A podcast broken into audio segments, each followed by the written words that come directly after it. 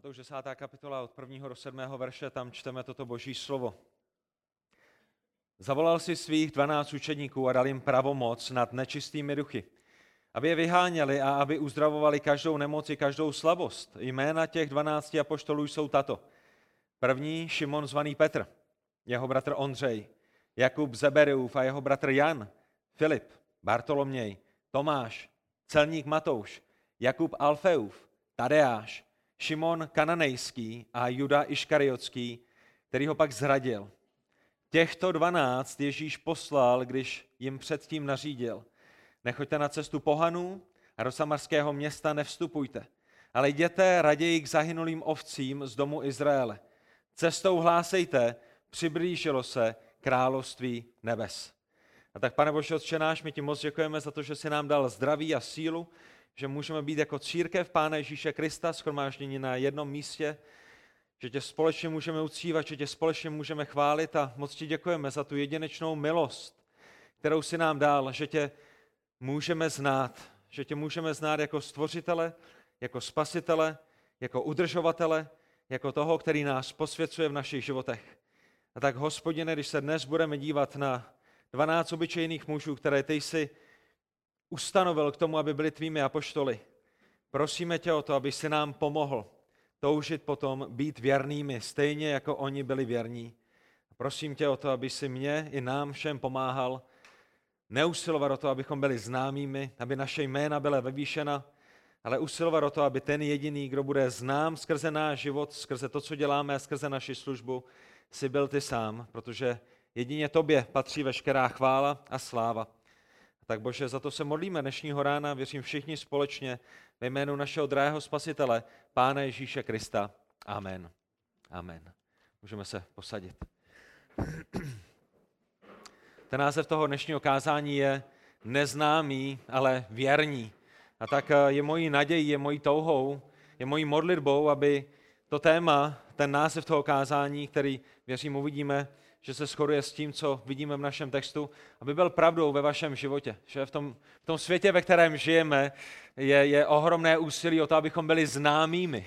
Pokud máte na svém telefonu nějakou aplikaci, mobilní, eh, sociální sítě nebo cokoliv, co děláte, je to o tom, abyste byli slavnými, aby vaše jméno bylo slavné, aby lidé o vás věděli, aby vás lidé následovali, aby vás lidé lajkovali. Ale, ale dnes, tak jak se budeme dívat na 12 mužů, zcela obyčejných a v mnohem neznámých, které Pán Ježíš vybral, tak to, co uvidíme, není, že jsou známými, ale to, co uvidíme, je, že jsou mnohem neznámými, ale hlavně věrnými. A tak mojí naději pro můj vlastní život, mojí touhou, mojí modlitbou, jak pro mě, tak pro naši rodinu, tak pro naši zborovou rodinu je, aby všichni, jak jsme zde v Pánu Ježíši Kristu, aby byla pravda na konci našeho života i o nás, že jsme netoužili potom být slavnými a známými a a v důsledku jsme byli v mnohem nevěrnými, ale bychom raději byli v pokoře neznámými, ale usilovali o věrnost.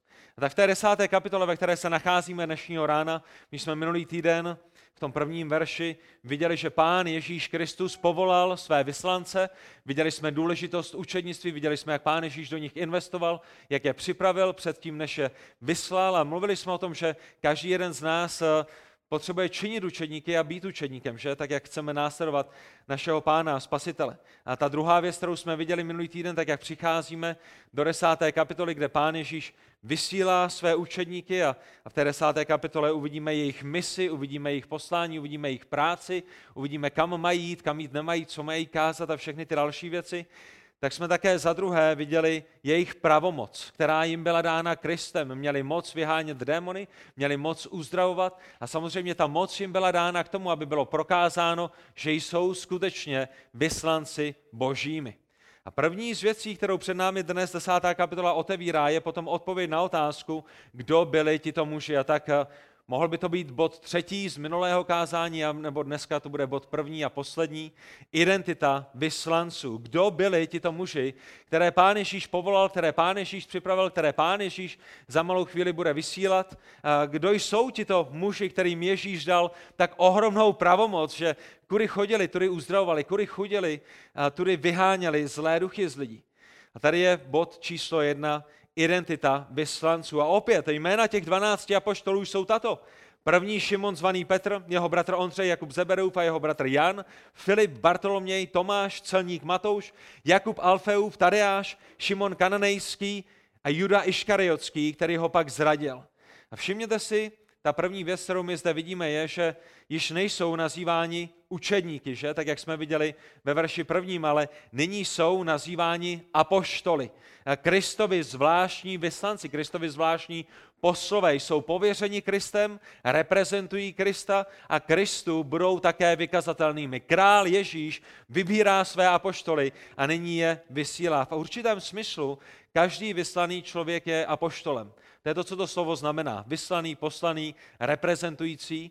V určitém smyslu každý člověk, který je vyslán, ať už vaším ředitelem v práci, anebo, nebo pánem Ježíšem Kristem, je apoštolem, ale, ale já doufám, že i dnešního rána uvidíme, že je rozdíl mezi apoštolem a apoštolem.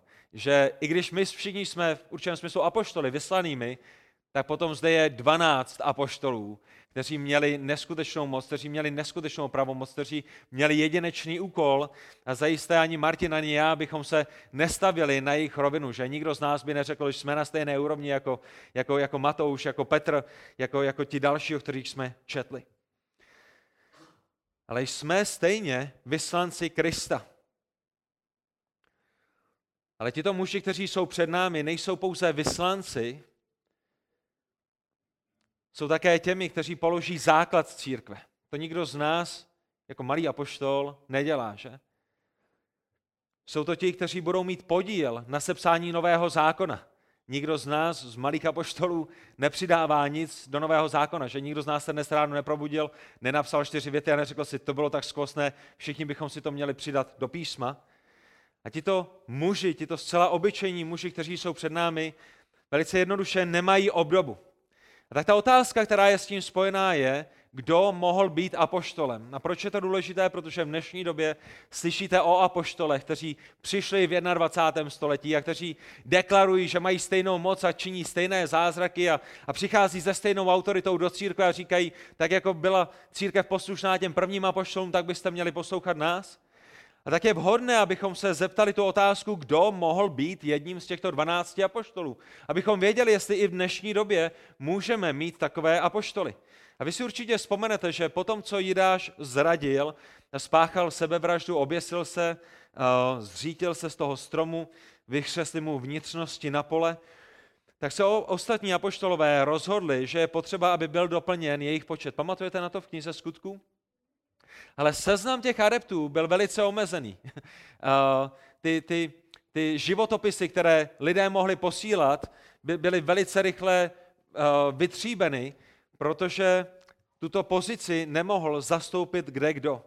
A tady je, jaká kritéria dává sám Bůh, tady je, jaká kritéria dává samotné písmo, když apoštolové vybírali náhradníka. Ve skutcích v první kapitole, 21. až 22. verši, my čteme, proto se musí jeden z těch mužů, kteří s námi chodili po celý ten čas, kdy pán Ježíš pobýval mezi námi od kstu Janova až do dne, kdy byl od nás vzat z hůru, stát spolu s námi svědkem jeho zmrtvých stání. A tak si všimněte, apoštolové sami, kteří přemýšlí o tom, je potřeba doplnit počet 12, v tenhle ten moment dávají dvě kritéria. To první z nich je, že s nimi musel být po celý čas. Že pokud dnes v 21. století by přišel někdo, kdo by se prohlašoval za apoštola, my bychom se zeptali, byl jsi s nimi po celý čas? Chodil jsi s Ježíšem od jeho křtu až po jeho na nebe vzetí? A druhé kritérium, které nám písmo dává, je, že musel být svědkem Ježíšova z mrtvých vstání. A mimochodem, my mluvíme o Jirášovi, mluvíme o tom, že eh, zradil Krista a byl potom nahrazen. Jirášova zrada nebyla čárou přes boží rozpočet, že? Tomu doufám rozumíme. My rozumíme tomu, že pán Ježíš věděl ve své vševěroucnosti, že Jidáš není znovu zrozen, že nebude nikdy znovu zrozen a stejně ho vybral, stejně mu dal stejnou moc tenhle ten moment, aby, aby šel a uzdravoval, aby šel a, a, a vyháněl démony, což nám mimochodem ukazuje, že, že pán Ježíš Kristus to bylo součástí jeho plánu a ta Jirášova zrada nebyla čárou přes boží rozpočet. Pán Ježíš se nespletl, když si Jiráše vybral za svého učedníka, za svého apoštola. Ne, výběr tohoto zrádce byl součástí božího plánu. Pán Ježíš věděl, koho vybírá, věděl, proč ho vybírá a věděl, proč je to důležité. Skutky, opět šest, první kapitola, 16. až 18. verš, tady je slovo Petra, předtím, než vybírají toho dalšího na místo Jiráše. Muži, bratři, říká apoštol Petr, muselo se naplnit slovo písma, které předpověděl Duch Svatý. To znamená, Duch Svatý, Pán Bůh věděl, že Jiráš bude neznovu zrozený. Věděl, že Jiráš zradí, to bylo součástí plánu. Muselo se naplnit slovo písma, které předpověděl Duch Svatý ústy Davidovými o Judovi, Jirášovi. Stejné jméno, jinak, jenom jinak zaznamenané. Jen se stal vůdcem těch, kteří se zmocnili Ježíše. Byl počítán mezi nás a obdržel podíl na této službě, to my všichni víme. Z odměny za nepravost získal pole a když spadl střemhlav, roztrhl se v půli a všechny jeho vnitřnosti vyhřezli. To znamená, Jirášova zrada, ten důvod, proč Ježíš vybral Jiráše, je proto, protože Jirášova zrada byla potřebná, aby nevinný a spravedlivý Ježíš mohl být započten mezi nespravedlivé a mohl být ukřižován na Golgatském kříži společně se zločinci, společně s lumpy, společně s vrahy a zloději, za nepravosti a hříchy těch, které přišel zachránit. Rozumíte tomu, Ježíš potřeboval ve své skupině někoho, jestli tak můžeme říci, kdo ho zradí, kdo ho vydá, protože na Ježíšovi nebyl žádný hřích, pro kterého by ho ukřižovali, pro kterého by ho shledali vinným a tak potřeboval nějakého zrádce, který jim ho vydá. To znamená, zde máme v knize skutků, první kapitola 21. a 22. verši, velice jasná kritéria. Musel být s nimi po celý čas a musel být svědkem Ježíšova z mrtvých stání. Když potom jdete do Nového zákona, tak čteme také o apoštolu Pavlovi, že? Apoštol Pavel je velká debata, jestli apoštol Pavel je tím 12. apoštolem, nebo jestli jim je ten apoštol, kterého vybrali v knize skutků. Apoštol Pavel implicitně doplňuje kritéria apoštolství. To znamená, my když čteme některé jeho listy, tak vidíme, že jakoby apoštol Pavel ještě přidával k tomu, co je potřeba k tomu, abyste byli skutečným apoštolem. A já chci na některé tato místa upoutat vaší pozornost. V prvním listu korinským, v deváté kapitole, v prvním verši, my vidíme, že Pavel opakuje to, co už jsme slyšeli, musel vidět vzkříšeného Krista. Pavel říká korinským, což nejsem svoboden, nejsem apoštol, nespatřil jsem Ježíše, našeho pána. Že my víme, že Pavel byl povolán do služby Kristem, až potom, co Kristus byl vzat do nebe a přesto říká, já jsem viděl vzkříšeného Krista. A Pavel v listu Galackým v první kapitole, prvním verši říká, že apoštol také musel být vyslaný Kristem. My čteme Pavel, apoštol, vyslaný ne od lidí nebo skrze člověka, ale skrze Ježíše Krista a Boha Otce, který ho vzkřísil z mrtvých. Apoštol Pavel eh, ne explicitně, ale implicitně, tak jako mimochodem mezi řádky říká, pokud chcete mít apoštola, musí být vyslaný Kristem. A my víme, že Pavel byl vyslaný Kristem na cestě do Damašku, ho Kristus uh, znovu zrodil, zjevil se mu, zastavil ho, Pavel spadl z koně, tři dny byl slepý, tři dny nejedl a nepil, a potom byl tři roky eh, v Arábii pod vyučováním s největší pravděpodobností samotného Krista, protože na jiném místě v písmu říká, že evangelium, které má, nepřijal od lidí, ale přijal ho od Krista. Kristus ho vyučil, Kristus ho připravil. A tak Pavel skutečně je vyslaný ne od lidí, ale je vyslaný Kristem. 2. Korinským 12. kapitola 12. verš. A poštol byl dosvědčen zázračnou mocí, že? Tak jak jsme viděli, že Ježíš dal 12 moc, aby, aby vyháněli démony, aby uzdravovali. Proč? Aby lidé viděli, toto jsou skutečně poslové boží, tak stejnou moc dal apoštolovi Pavlovi, aby i Pavlovo apoštolství bylo prokázáno.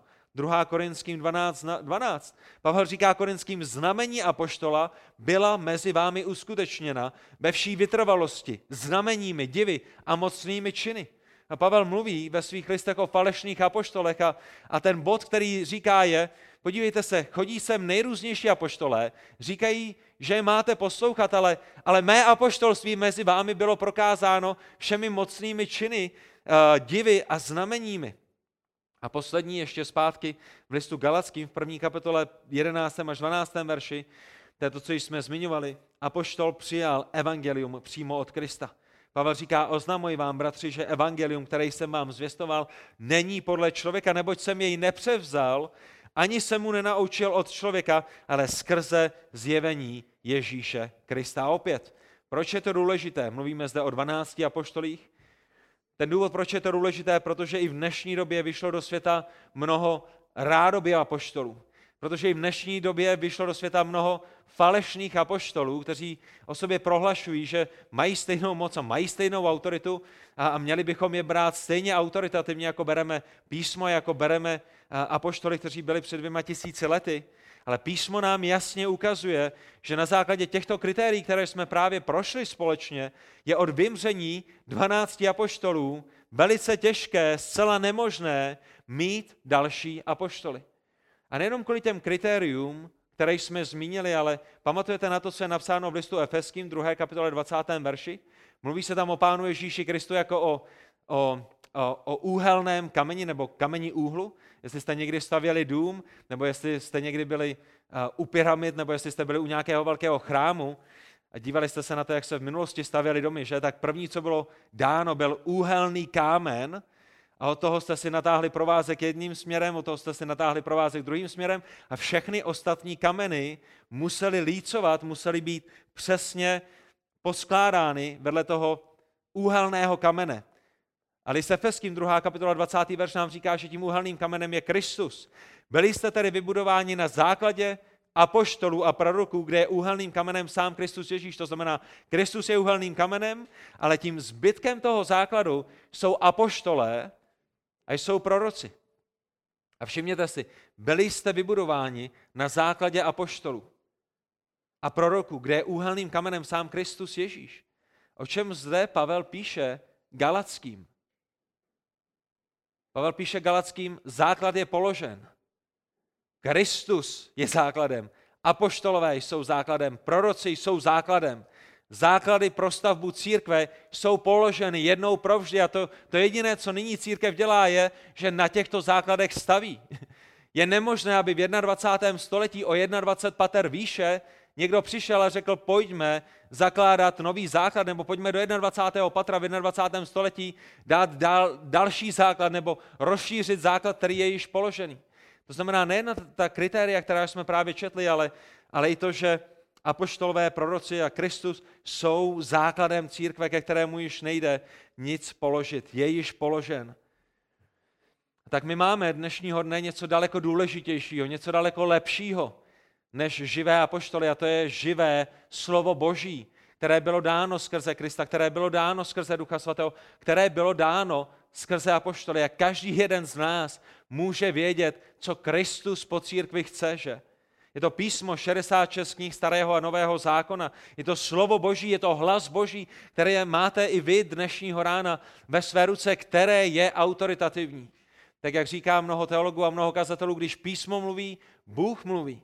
Jestli chcete vědět, co, co apoštolové a co sám Kristus po nás chtěli, a mimochodem apoštolové jenom předávali to, co chtěl Kristus, že? Nešlo to nikdy proti Kristu, oni, oni byli jenom tím prostředníkem, kteří předávali Kristovu zprávu, tak čtěte písmo. A tak to, co je zajímavé, je, že my zde tady máme 12 apoštolů, kterým se dostalo jedinečné výsady, neopakovatelné výsady, ohromné výsady, nesměřitelné výsady. Máme zde 12 mužů, kteří dostali neskutečný úkol. Když o tom přemýšlíte, k čemu byli posláni. V té desáté kapitole Pán Ježíše vysílá do vesnic a měst izraelského národa, k zahynulým ovcům do, ovcím domu Izraele, v den letnic je v moci Ducha Svatého Pán Ježíš vyšle do celého světa, aby nesli evangelium všem národům. Budou použiti k položení základů církve, jak jsme viděli v Efeským 2. kapitole 20. verši. Jejich jména z boží milosti budou na základních kamenech Nového Jeruzaléma ve zjevení, v knize zjevení 21. kapitole 14. verši, my čteme a hradba toho města, Nového Jeruzaléma, má 12 základních kamenů a na nich 12 men 12 beránkových apoštolů. Nejenom to, budou mít neskutečnou výsadu, nejen být uznáni zahodné, aby byli potupeni pro jméno Pána Ježíše Krista, jak čteme v knize skutku 5. kapitole 40. verši. Pamatujete na to? Když jsou v Jeruzalémě, apoštolové jsou v Jeruzalémě a, a naplnili celý Jeruzalém učením Pána Ježíše Krista, a, a, a farizeové a, a ti představitelé, náboženští představitelé izraelského lidu jim zakázali kázat a oni káží dál. A když oni nepřestali kázat v Jeruzalémě, tak v páté kapitole čteme, že si zavolali apoštoly. Zmrskali je, zbičovali je, zbyli je a přikázali jim, aby nemluvili v Ježíšově jménu a propustili je. Tady máte, abyste si zapamatovali, že v tomto městě nebudete mluvit o Kristu. Oni tady šli, apoštolové, oni tady šli z velerady a radovali se, že byli uznáni za hodné, aby byli potupeni pro to jméno. Každý den v chrámě a poromech nepřestávali učit a zvěstovat Ježíše Krista. Že? Není to nádherné? Bylo jim zakázáno kázat evangelium, bylo jim zakázáno kázat Krista, jenom aby jim došlo, jak, jak, jak, jak, mysl, jak vážně to farizeové myslí, tak jim ještě naložili, zmlátili je, zbyli je holemi rákoskami, možná nějakými důdkami a oni se radovali, že byli uznáni za hodné nést na sobě šrámy pro jméno Pána Ježíše Krista. Dostali tuto jedinečnou výsadu. To nebylo za trest, oni to neberou něco jako za trest. tyjo, ten Ježíš, ten nás nenávidí. Co jsme Ježíšovi udělali, že nás nechal takhle zmlátit? Ale oni se radují. Nám se dostalo výsady, které se ne všem křesťanům dostane. My jsme mohli trpět pro jméno Krista, tak jako Kristus trpěl na Golgatském kříži pro nás. Jak ohromná radost, jak ohromná výsada. Ale to není ta jediná výsada, která se jim dostalo. Na konci jejich života se jim také dostalo výsady zemřít mučednickou smrtí.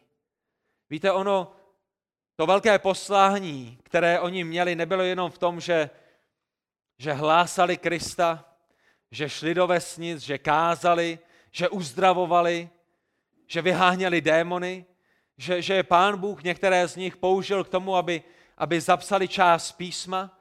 Ona ta ohromná výsada sebou nesla také to, že na svém těle nesli rány a utrpení pro jméno Pána Ježíše Krista. A mnoho z nich, ne všichni z nich, zemřeli mučednickou smrtí na konci svého života. A to je součástí toho ohromného povolání, které měli.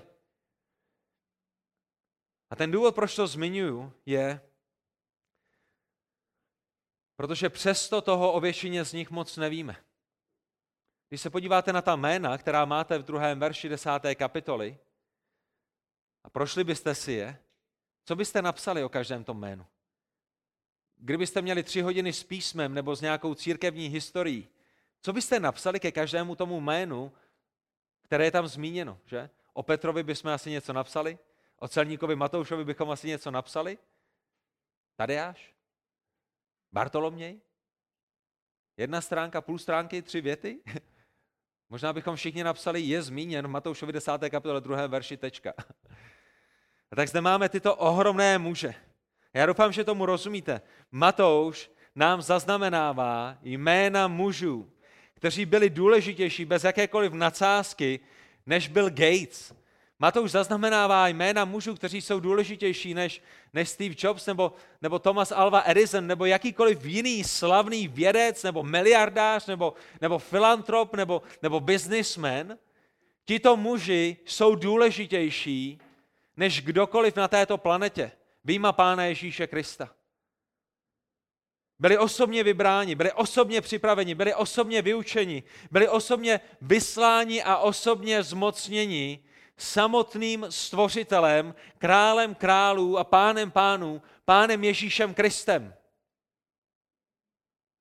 Byli vysláni k nejvíce nejdůležitějšímu úkolu reprezentovat Krista tak, jak ho nikdo jiný nereprezentoval. Hlásat evangelium národům. Učit církev, dokud nebude dán dohromady celý nový zákon. A někteří z, někteří z nich byli dokonce použiti k tomu, aby, aby, aby zapsali části nového zákona. A tak by se dalo očekávat, že když zde máme 12 velice důležitých mužů, že o nich budou napsány stovky a tisíce knih. Že o každém jednou z nich budou napsány stohy knih, ale zdá se, že opak je pravdou. O pár z nich něco víme, ale o naprosté většině z nich, já bych řekl, toho nevíme vůbec nic. Že? Škrábeme se na hlavě a říkáme si, kdo? Jsem ani nevěděl, že je jedním z dvanácti apoštolů. Proč? Proč? Já bych řekl, že jedním z důvodů je, protože byli pouze služebníky. Byli pouze služebníky a jejich prácí bylo ukázat na Krista. Jejich prací nebylo, aby strhávali pozornost na sebe, jejich prací nebylo, aby jejich jméno bylo oslaveno, jejich práci nebylo, aby oni byli slavnými. Proč? Protože v církvi je pouze jeden hrdina a jeho jméno je Ježíš Kristus. A všichni ostatní, ať už velcí apoštolé nebo malí apoštolé, ať už kazatelé nebo starší nebo misionáři nebo, nebo kdokoliv jiný, jsou pouze služebníky, u kterých je naprosto v pořádku, když jsou neznámými. To jediné, co je důležité, je, aby byli věrnými. Já doufám, že když se dnes díváte na 12 apoštolů a přemýšlíte o nich, tak vám dochází. Ano, mnoho z nich je neznámými, ale rozumíme tomu, že byli věrnými, že šli a že udělali to, co měli dělat. A ten jediný hrdina, kterého církev má, je náš dobrý pastýř, Pán Ježíš Kristus. Všichni ostatní jsou pouze služebníky a jejich pozicí a naší pozicí je, abychom velebili a oslavovali jméno Krista.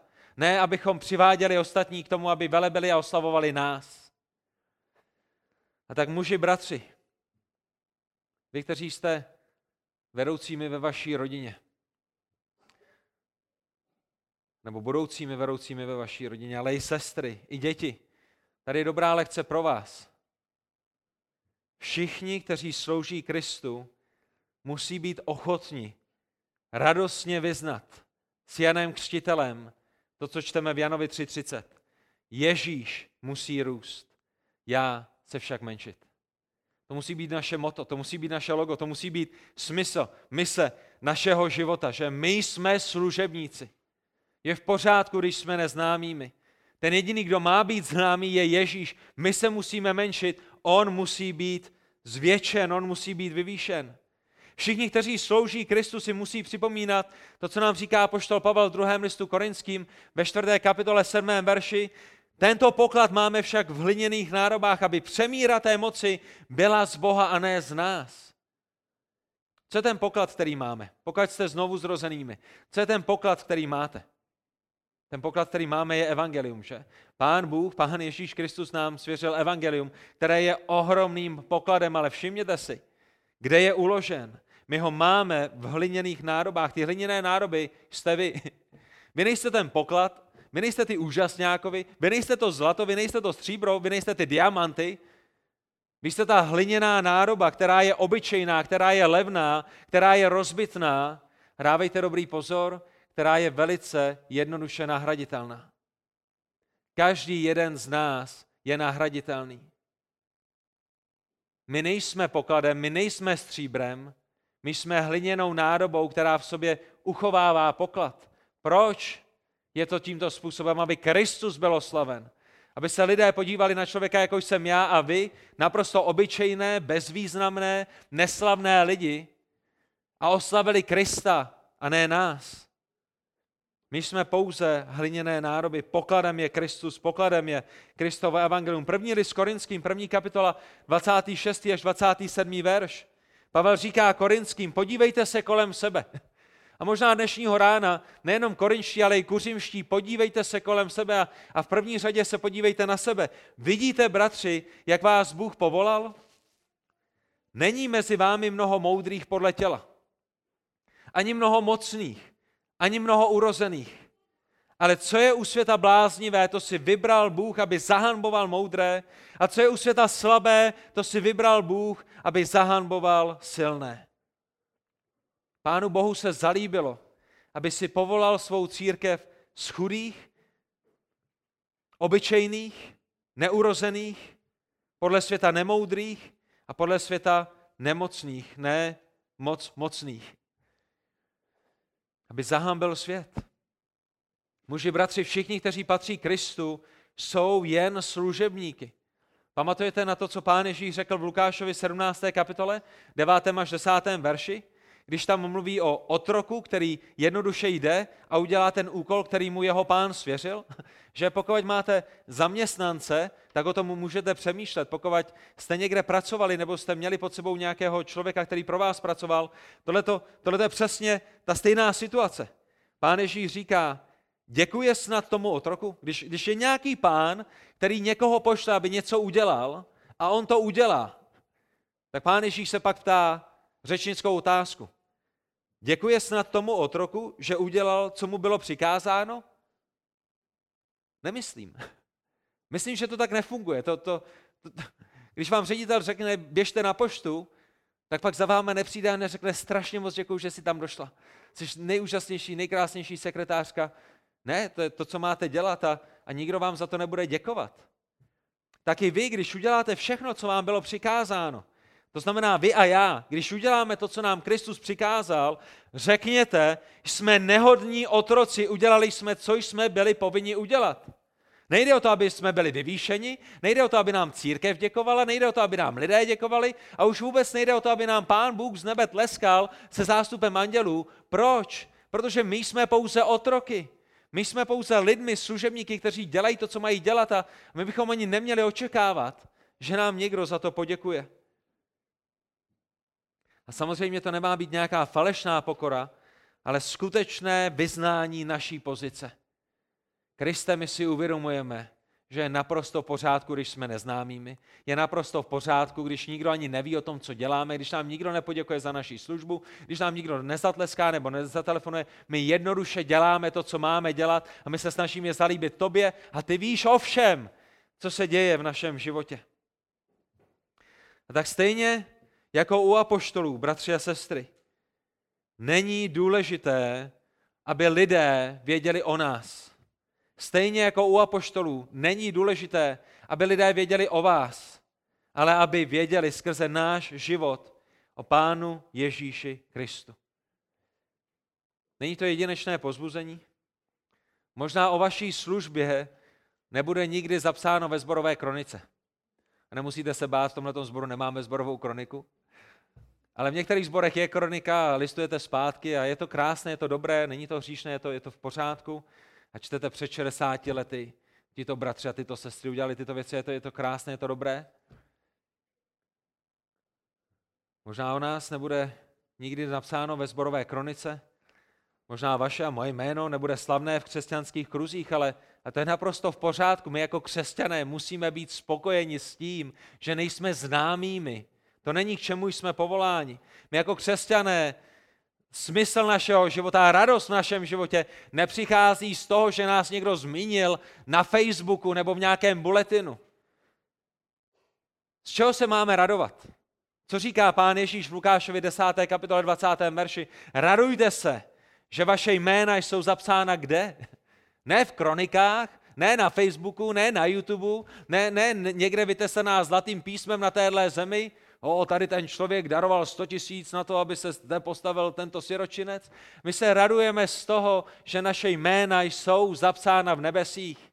A to je ta největší radost, to je to největší pozbuzení a, a s takovou můžeme být naprosto v klidu neznámými. A to jediné, o co potřebujeme usilovat, je, abychom byli věrnými. Nestrácet a neplýtvat energii na to, činit naše jméno slavným, ale věnovat veškerou naší energii na to, abychom byli věrnými, stejně jako apoštolové, o kterých čteme v dnešním textu. Radujte se, že vaše jména jsou zapsána v nebesích. Radujte se z toho, že si Bůh používá obyčejné lidi, jako jsme my, k tomu, aby vyvýšil své slavné jméno. Naším úkolem není být slavným, ale věrným. A na tomto světě, tak jak už jsem zmínil, možná nedostaneme žádnou odměnu. Stejně jako ji nedostali apoštolové, že? My nečteme o tom, že měli krásná auta, nečteme o tom, že měli čtyři baráky, nečteme o tom, že jim lidi dávali peníze do kapes, kudy chodili. Ne, my, my, my čteme o tom, že měli dost náročný život a že, že trpěli a byli pronásledováni a, a byli byti a do jednoho zemřeli mučednickou smrtí. Ale na druhé straně víme, že i když nedostaneme žádnou odměnu zde na zemi, Víme, že Kristus odplatí každému podle toho, jak žil. A my můžeme být neznámými a dostat ohromnou odměnu. Ta velikost odměny, kterou pro nás Kristus připravuje, nemá nic dočinění s tím, jestli jsme známými nebo neznámými.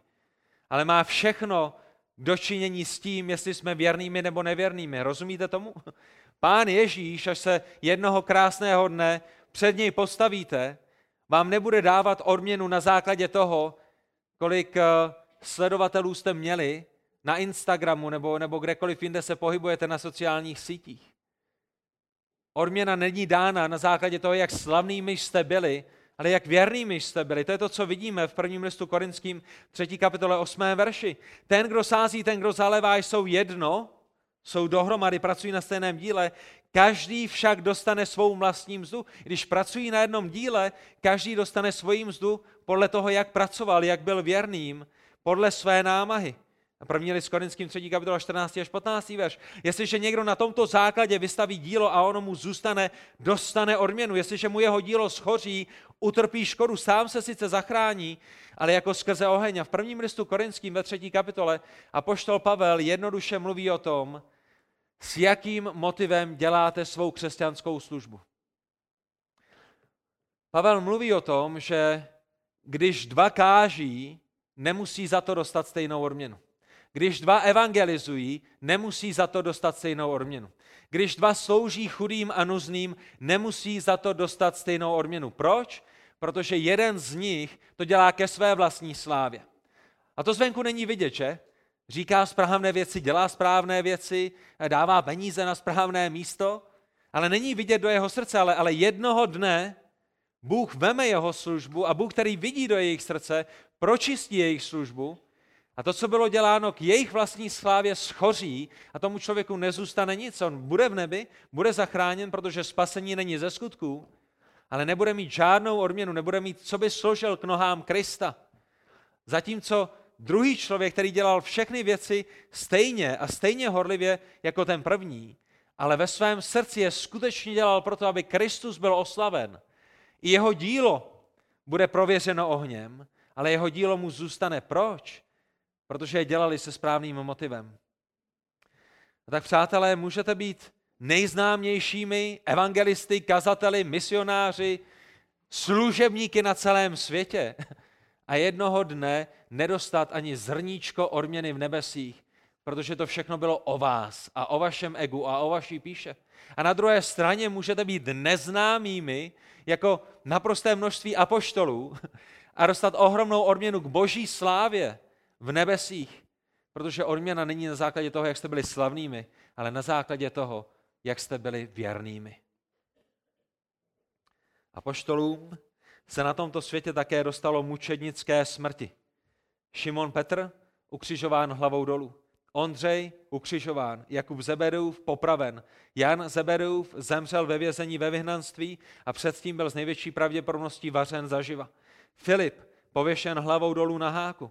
Bartoloměj zbičován a připraven o hlavu, Tomáš proboden kopím, Matouš proboden kopím, Jakub Alfeův svržen ze zdi a potom ubyt holemi, Šimon Kananejský ukřižován, Matyáš kamenován a připraven o hlavu, a poštol Pavel sťat. Na tomto světě nedostali moc velké odměny. Na tomto světě se jim nedostalo moc velkého bohatství, ale v nebesích v nebesích je čekal vavřín spravedlnosti. A tak ta otázka, která je s tím spojená, je, pro co žijete svůj pozemský život? Žijete tak, abyste byli slavnými, abyste získali pozemské odměny, aby vaše jméno bylo slavné, aby vám lidé tleskali? A potom v nebesích od Krista Spasitele nepřijmete vůbec nic, jenom stud z toho, jak jste zneužili své životy pro svou vlastní chválu a slávu? A nebo jste ochotni přijít doslova do písmena o svoji hlavu? Být zavřeni ve vězení, být neznámými. Ale toužíte po vavřínu spravedlnosti, který vám v onen den předá pán života a smrti. A poštolům se dostalo výsady, že mnozí si ani nepamatují jejich jména. Kdybych se vás zeptal, řekněte mi 12 apoštolů, jaká jsou jejich jména, jak ohromná výsada. Nikdo po nich ani neštěkne, nikdo si ani nepamatuje jejich jména, ale v Novém Jeruzalémě jsou jejich jména zapsána na základních kamenech. Kde by dnes církev byla, kdyby apoštolové usilovali o svoji slávu, rozumíte tomu? Kde by dnes církev byla, kdyby před dvěma tisíci lety těchto 12 mužů si řeklo, ty hele, byli jsme vyučení samotným Kristem, byli jsme vyučení synem božím, dostali jsme největší moc, která je možná přijmout na tomto světě. Budeme svojí vlastní cestou, budeme si dělat svoje vlastní věci, založíme si 12 různých církví, ve kterých bude 12 různých králů a všichni budou oslavovat nás, všichni budou velebit nás, všichni budou sloužit nám. Kde by církev po 21 stoletích byla? Kdyby si chtěli na Ježíšově popularitě těchto, těchto 12 apoštolů přihrát vlastní, přihrát vlastní polivčičku? Kdybychom věděli každý detail o jejich životě, ale nevěděli bychom nic o Kristu, kde by církev dnes byla. A potom přemýšlejte o tom, kde církev bude za 12 měsíců, nebo 12 let, nebo 21 let, nebo, nebo 21 měsíců. Pokud vy nepůjdete stejnou cestou, kteří, kterou šli tito apoštole. Kde, kde, kde bude církev a kde bude tento zbor a kde budou lidé, kteří jsou kolem vás, když budete usilovat o to, abyste byli známými a slavnými, aby vás všichni chválili, namísto toho, abyste usilovali o to být věrný v tom, co vám Pán Bůh svěřil. A tak přemýšlejte o tom, co se stalo a jaký to mělo dopad. Vraťte se 2000 let zpátky. Pán Ježíš syn Boží. Povolal si učedníky, z nich vybral 12, které v desáté kapitole vysílá na možná několika denní, několika týdenní krátkou misi. Po jeho na nebe vzetí jim svěří pokračování mise. A jaká, jaká byla tato mise, jaký byl tento úkol? Jaká byla tato práce? Záchrana hříšníků.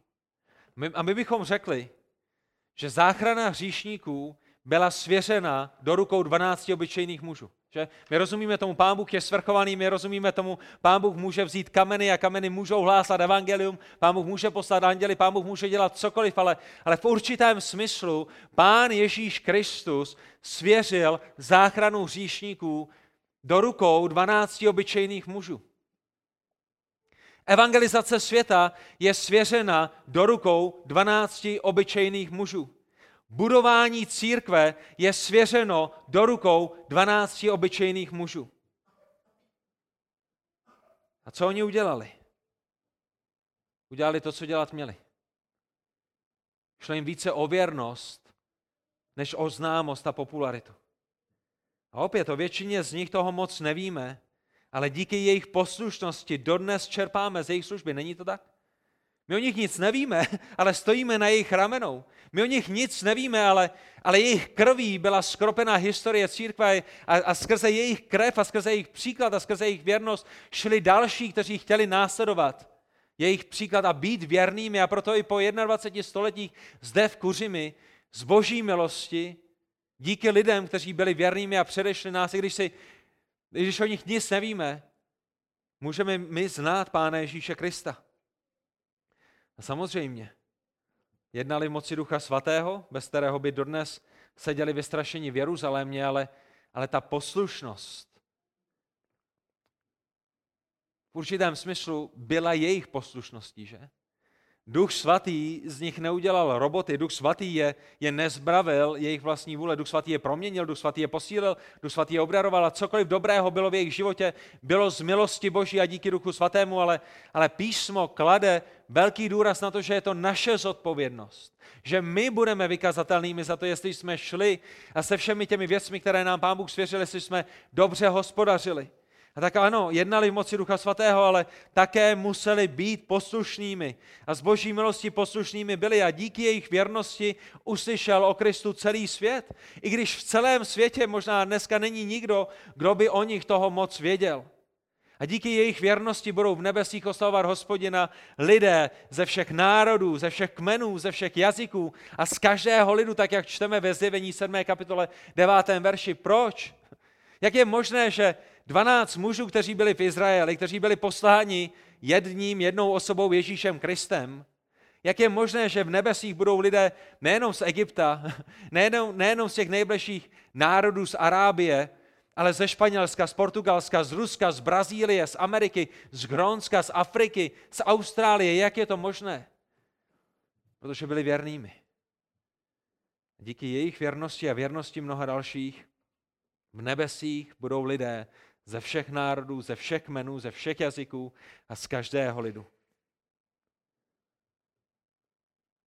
Dokážete si představit, jak nádherné věci může Pán Bůh udělat i skrze vás?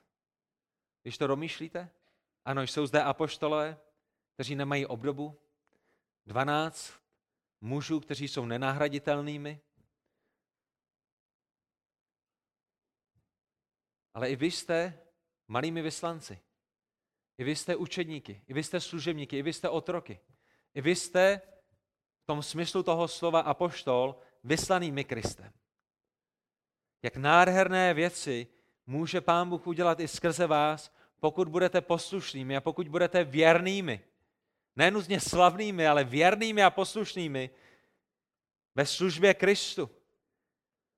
Jaké věci Pán Bůh může udělat i skrze váš život, pokud budete chápat, že lidé, kteří jsou kolem vás, jsou v duchovní temnotě a potřebují být převedeni do podivuhodného božího světla. A přátelé, k tomu nepotřebujete být apoštolem, k tomu nepotřebujete být známým křesťanem a mít nějakou ohromnou platformu, k tomu stačí milovat Krista a být věrným a být poslušným v tom, co vám Kristus svěřil. Dokonce nemusíte být ani kazatelem, protože můžete Kristovo jméno činit slavné v práci na tom místě, kam vás Pán Bůh dal. Ať už je to dům s pečovatelskou službou, ať už je to nějaký úřad uh, krajský, uh, ať už je to firma, která lokalizuje Windows, ať už jste IT expertem, ať už jste uh, sekretářskou, asistentkou, ať už prodáváte byty, nepotřebujete být kazatelem k tomu, abyste dělali Kristovo jméno slavným.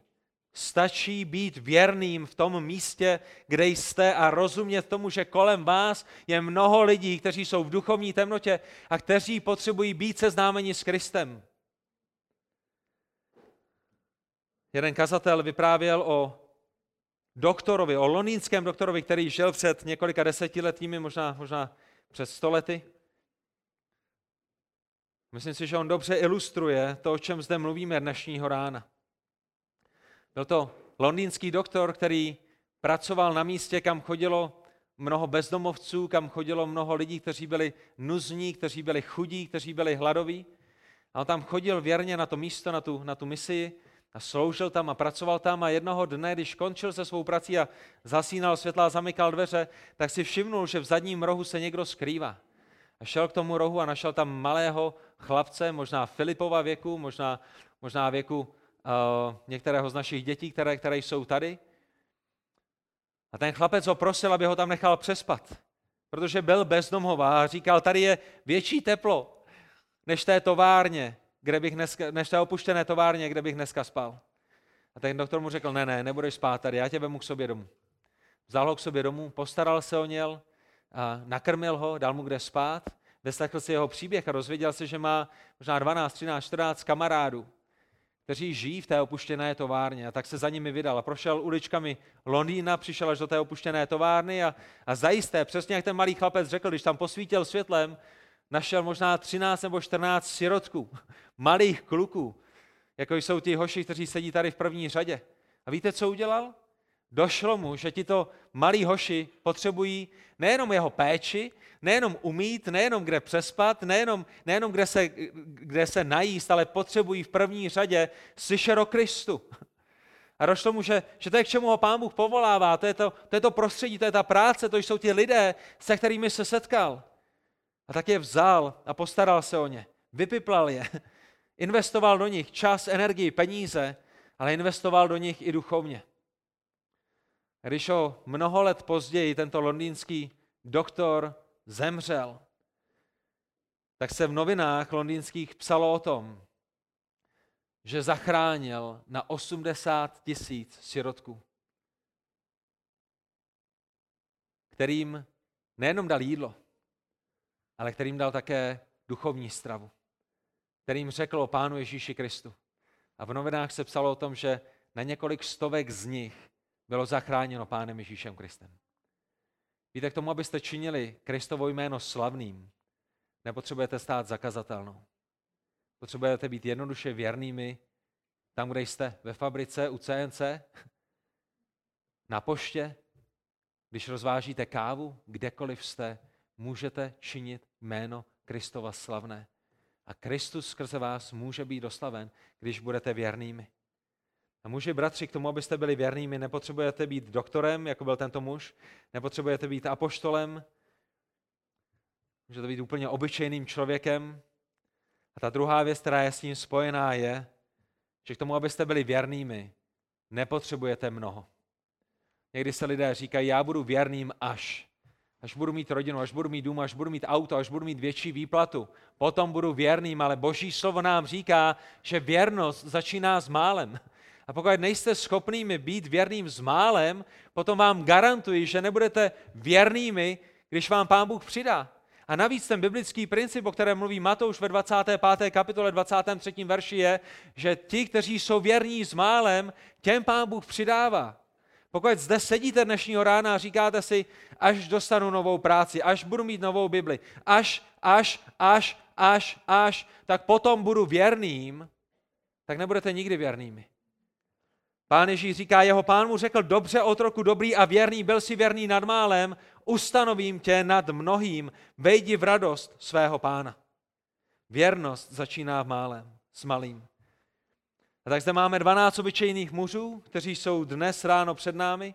A těchto 12 obyčejných mužů bylo věrnými. Pán Ježíše povolal, pán Ježíše prověřil, pán Ježíše připravil a nyní jim jako součást jejich další přípravy svěřuje první úkol, a to je, kde dnešního rána končíme v pátém verši. Těchto 12 Ježíš poslal.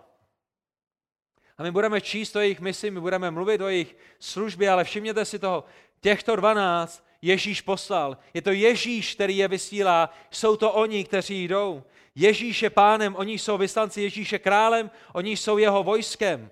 Ježíš vysílá, oni jdou, Ježíš přikazuje, oni poslouchají, Ježíš plánuje a oni vykonávají. A pán Ježíš je také bude volat k vykazatelnosti a oni budou skládat účty. Rozumíte tomu, jak se věci mají? Rozumíte tomu, kdo je králem a kdo je otrokem? Rozumíte tomu, kdo koho posílá? Rozumíte tomu, kdo dává úkoly a kdo je poslouchá? Rozumíte tomu, kdo koho bude volat k vykazatelnosti? Žádný z vás se nikdy neukáže v nebi s tím, Ježíši, co si dělal. Ježíši, pojď, skládej mi účty, proč si mi nedal jeho službu, proč si mi nedal jeho finance, proč si mi nedal jeho rodinu, proč si mi nedal auta, která měl on. Kdyby si je mi dal, já bych zajisté sloužil jako on. Nikdo z vás nebude volat Ježíše Krista k tomu, aby vám skládal účty, proč vám dal to, co vám dal. Je to Ježíš, který bude volat k vykazatelnosti vás, ať už jste měli 30 korun, anebo 300 milionů korun. Ten důvod, proč to zmiňuji, je, protože se netýká, tady to se netýká pouze 12 apoštolů, toto se týká i vás. Ježíš vyslal apoštoly, ale vysílá i vás, Matouš 28, 19 až 20. Jděte tedy a čiňte učeníky ze všech národů, křtěte ve jméno Otce i Syna i Ducha Svatého a učte je zachovávat všechno, co jsem vám přikázal. To se týká každého jednoho z vás. I vy jste vyslanci, i vy jste učedníci, i vy jste apoštole v tomto smyslu. A i vy se jednoho dne postavíte tváří v tvář synu člověka. Hrávejte pozor. Zjevení první kapitola 13. a 16. verš. Tady je syn člověka, tady je syn boží, tady je pán Ježíš Kristus, před kterého se jednoho dne postavíte. A všimněte si, ne kamarádíček, ne přítel, i když pán Ježíš je přítel říšných, ne, ne, ne ležerně, nazdar Ježíši, jak se dneska máme, tak co? Jsem tady, kde je můj dům, ale všimněte si jeho majestátu, všimněte si jeho svatosti, všimněte si toho, jaký Kristus je.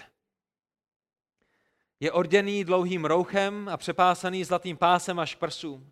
Jeho hlava a vlasy byly bílé jako bílá vlna, jako sníh, jeho oči jako plamen ohně, jeho nohy podobné bronzu rozžhavenému v peci a jeho hlas jako zvuk mocných vod a ve své pravici měl sedm hvězd a z jeho úst vycházel ostrý dvousečný meč a jeho tvář, jako když slunce září ve své síle. Toto je Ježíš Kristus, před kterého se postaví každý jeden člověk. Toto je soudce, který nás bude soudit. Toto je náš pán a král, který je majestátní, který je dech baroucí a který bude zkoumat lédví, který bude zkoumat srdce každého jednoho člověka a každý jeden z nás mu budeme skládat účty. Druhý list Korinským, 5. kapitola, 9. až 10. verš. Pavel říká, proto se i horlivě snažíme, abychom se mu líbili. Ať zůstáváme doma nebo odcházíme. Proč? Neboť my všichni, a to zahrnuje každého jednoho z vás, se musíme objevit před soudnou stolicí Kristovou, aby každý přijal odplatu za to, co vykonal v těle, ať už to bylo dobré nebo zlé. A tak muži, bratři, sestry, děti, žijte tak, abyste se Kristu líbili. Žijte každý den s tím, že máte před sebou v mysli obraz Pána Ježíše Krista, který je svatým, svatým, svatým, Bohem všemohoucím a který bude zkoumat váš život, který bude zkoumat vaši službu a, a kterému se chcete zalíbit a, a kterým chcete být shledáni věrnými. A vy, kteří jste znovu zrozeni, neusilujte o svou slávu, ale usilujte o oslavení Krista. Neusilujte o popularitu, ale usilujte o poslušnost. Nemějte spoustu výmluv pro něco ve službě Kristu a proč tohle nejde a proč tamhle to nejde a proč ještě nemůžu udělat tohleto, ale buďte věrnými s těmi příležitostmi, které vám Pán Ježíš Kristus dává. Rozumíte tomu? To je, jakým způsobem můžete aplikovat dnešní kázání. Věci, po kterých usilovat nechcete a věci, po kterých usilovat chcete a z boží milosti je naplnit. A pro ty z vás, kteří znovu zrození dnešního rána nejste, vy potřebujete vědět, že i vy se jednoho dne objevíte před soudným trůnem Kristovým. Pán Ježíš Kristus nebude volat k vykazatelnosti pouze své stádo, nebude volat k vykazatelnosti pouze křesťany. Pán Ježíš Kristus bude volat k vykazatelnosti všechny lidi. I nevěřící lidi, i ateisty, i buddhisty, i, i, i, i, i mormony, i jehovisty. Všechny lidi na tomhle světě, živé i mrtvé, bude volat k vykazatelnosti. Každý jeden člověk, včetně vás, se postaví před soudný trůn Pána Ježíše Krista. My, kteří jsme znovu zrození, se tam nepostavíme proto, aby se rozhodlo, jestli budeme znovu zrozenými nebo nebudeme, ale proto, aby se rozhodlo, jestli jsme s naším znovu zrozením byli věrnými nebo nebyli. Ale vy, kteří jste neznovu zrození, budete souzeni nebudou žádné výmluvy, nebudou žádní právníci, nebude žádná obhajoba, nebude žádné odložení soudu, bude jenom spravedlivý, vševěroucí, všemohoucí, všudy přítomný Bůh, který zná všechny vaše skutky, který zná všechny vaše myšlenky, který zná všechny vaše motivy a který vynese spravedlivý rozsudek nad vaším životem. A pokud nejste dnešního rána usmířeni s Bohem, skrze Pána Ježíše Krista, pokud nesete tíhu hříchu na své duši a na svém srdci a na svém těle toho dnešního rána, potom za ně budete spravedlivě souzeni a odsouzeni k věčnosti v pekle. A to, co potřebujete udělat dnešního rána, je dát věci do pořádku a dát je do pořádku nyní. Potřebujete prosit Pána Boha o odpuštění vašich hříchů nyní. Potřebujete se spolehnout se svojí záchranou, se svým spasením, se svým vykoupením z hříchů pouze a jedině na Kristu v dokonalý život, jeho zástupnou oběť, jeho vzkříšení nyní. Ne Kristus plus, ne milost plus něco dalšího, ne víra plus něco dalšího, ne Ježíš velekněz a, a další velekněží, ne, ne, ne Kristus král a, a potom ještě nějací apoštolé, kteří mi v tom pomohou, ale spolehnout se pouze a jedině na Krista, jeho osobu, jeho spásné dílo a spolehnout se na něj nyní. Potřebujete se pokořit před svým stvořitelem a pokleknout před ním nyní. Ne zítra, ne za týden, ne za rok, ale dnes. A potřebujete sesednout z trůnu svého života. Potřebujete se zdát svého života. Potřebujete přestat být králem svého života. A prosit Krista o odpuštění a nechat ho, aby byl králem a pánem vašeho života.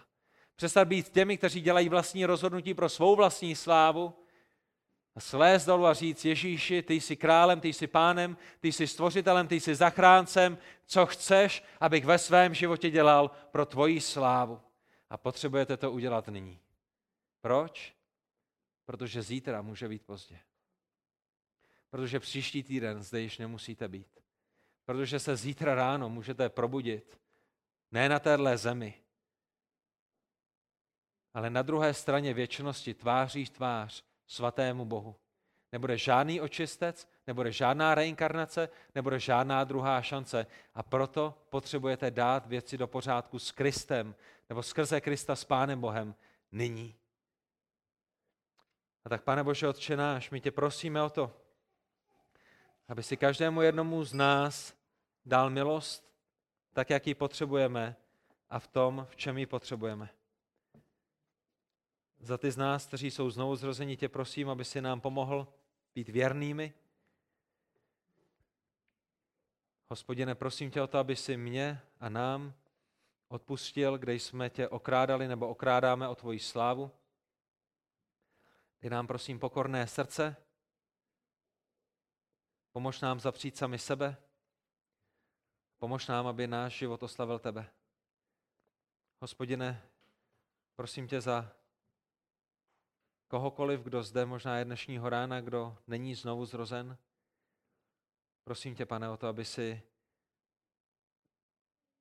skrze svého Ducha Svatého, skrze své slovo otevřeli jejich srdce, usvědčili je z jejich hříchu, zlomili jejich srdce nad jejich hříchem, dali jim opravdové pokání, opravdovou lítost, ve které si uvědomí, jak dobrým a svatým Bohem si, jak moc proti tobě zřešili, že jejich jedinou nadějí za zaplacení a vysvobození z jejich hříchu je Pán Ježíš Kristus.